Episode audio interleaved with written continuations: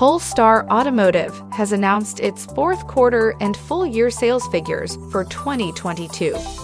The Swedish electric performance car brand delivered approximately 21,000 vehicles in the fourth quarter, bringing the preliminary estimate for full year global volumes to 51,500 cars, a year on year increase of 80%.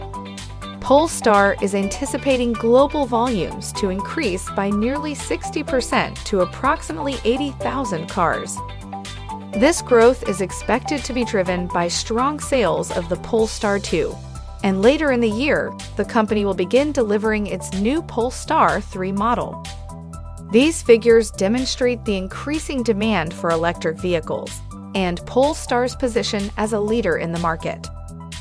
Polestar plans to launch one new electric vehicle per year with the launch of Polestar 4, a smaller electric performance SUV coupe, is expected in 2023.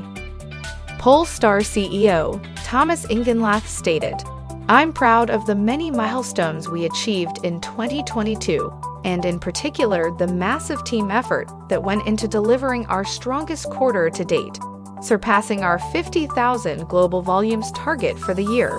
We are now fully focused on 2023. Founded in 2017, Polestar Automotive is a Swedish premium electric vehicle manufacturer. The company is headquartered in Gothenburg, Sweden, and its vehicles are currently available and on the road in markets across Europe, North America, China, and Asia Pacific. Shares of Polestar Automotive trade on the NASDAQ under the ticker symbol PSNY. For more information, visit greenstocknews.com.